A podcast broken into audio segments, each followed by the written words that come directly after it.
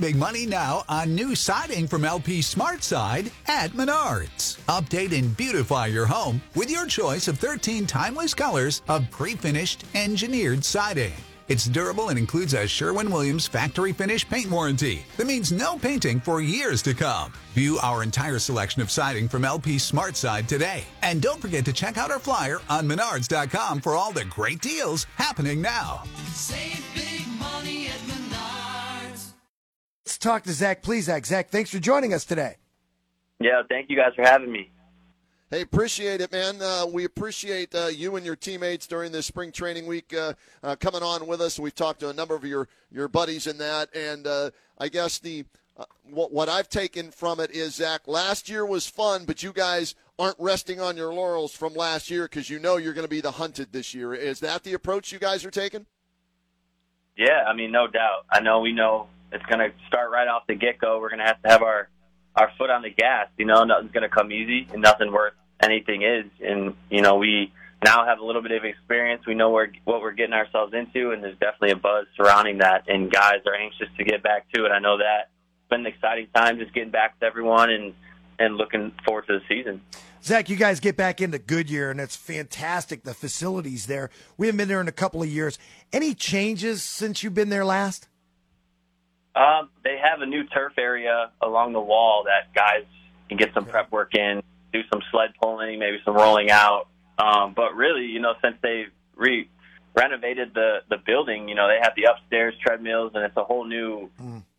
beautiful facility. So I mean, they have all the bells and whistles, squat racks, uh, deadlifts, different sleds, and different machines that kind of get area specific for different players and positions. So um, yeah, I mean, it's top of the line over here.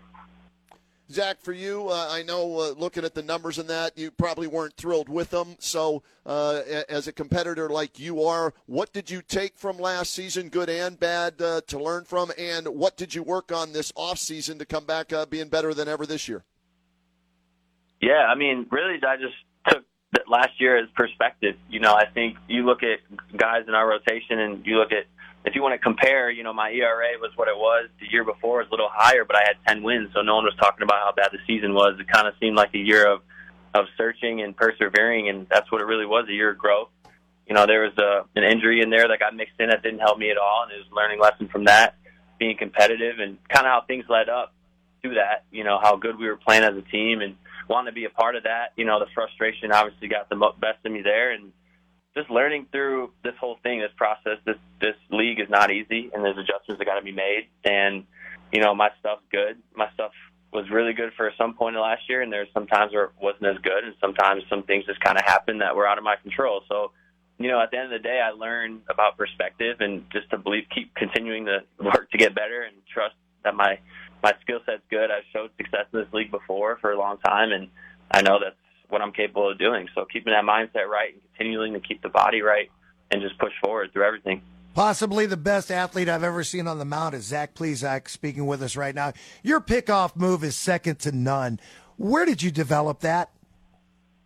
Oh man, well, I mean, it's hard to say really. Just being an infielder growing up, you know, having quick mm. hands, just being quick twitch, trying to find that timing of when a guy's going to take his step towards second, and that's when you break it to make the the pickoff, you know, and it's something that you can definitely use to get outs and definitely shut down a, extended inning if you can steal one there. So it's definitely something I've tried to use and we'll continue to use. You know, we got the new new rules now that are kind of limited how many times you can pick over, which is going to be cool.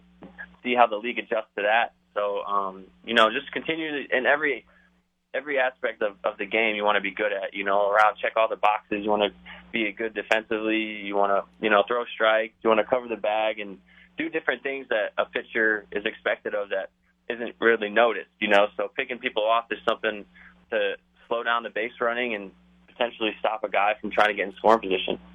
Happy to have with us Zach Plesac, pitcher for the Cleveland Guardians, uh, getting ready for uh, another run with the team, hopefully at the playoffs this year. Uh, Tito's message to you guys, I know he speaks to you guys early in camp every year and then kind of lets things uh, play out after that. He spoke today. Uh, what was that message to you guys, Zach?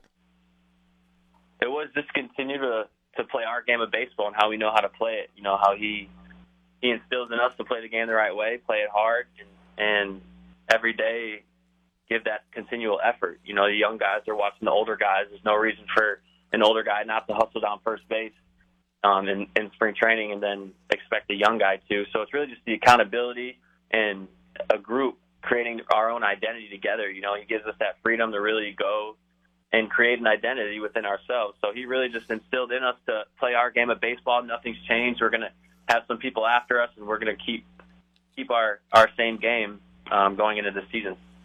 Zach, every year we look at a starting pitcher, we want to look at the ERA, but we also look at innings pitched. How long does it take you to really get that arm in into game shape? We'll call it. Yeah, it'll take all the spring. You know, you take all the off season, you kind of take a little break period to give your body a little rest, get back to balance. You know, you want to fix those those dispositions in your body that you've you created throughout the season of you know throwing on one side, landing on one side, certain hitters swing on one side. So you designate the first month to kind of taking it back and starting over, and then you look slowly build from there. You know, we've been throwing since um, November, end of November, December, and we're building up in our throwing progression, and now when these batters step in the box, there's a different intensity, and that's a, another level of buildup. So, you know, we're going through that, and we'll get to two innings here. Um, our my first outing, which is on Sunday, and then we're going to continue to build two, three, four, and build the pitch count up until it's ready April one. In that first outing, Zach, uh, have you formulated a game plan already? Is it just get the, the work in regardless of results? Is it fastball work, uh, slider, changeup work? Uh, what, what's the mindset there, and how often uh, does that game plan change throughout spring training to get everything ready for the regular season when it matters most? Yeah, it's, it's hard to say that results don't matter when a guy gets in the box. You know, the competitive side is always going to come out, and you're going to look to get somebody out, and it's it's definitely an important part of the game, but I think it's really more about getting the feel and feeling comfortable moving at game speed and feeling comfortable with all your pitches. You know, fastball command is going to be one to start.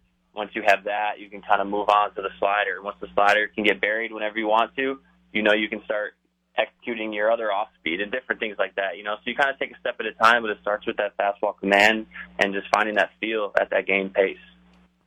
Zach, we appreciate the time. Uh, stay healthy this year. Best of luck. Uh, looking forward to seeing you and the guys do some special things at Progressive Field again this year, all right?